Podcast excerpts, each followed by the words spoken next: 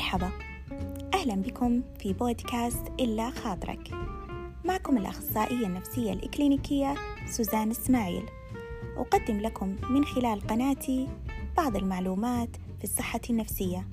أتمنى يكون خاطركم طيب. thank you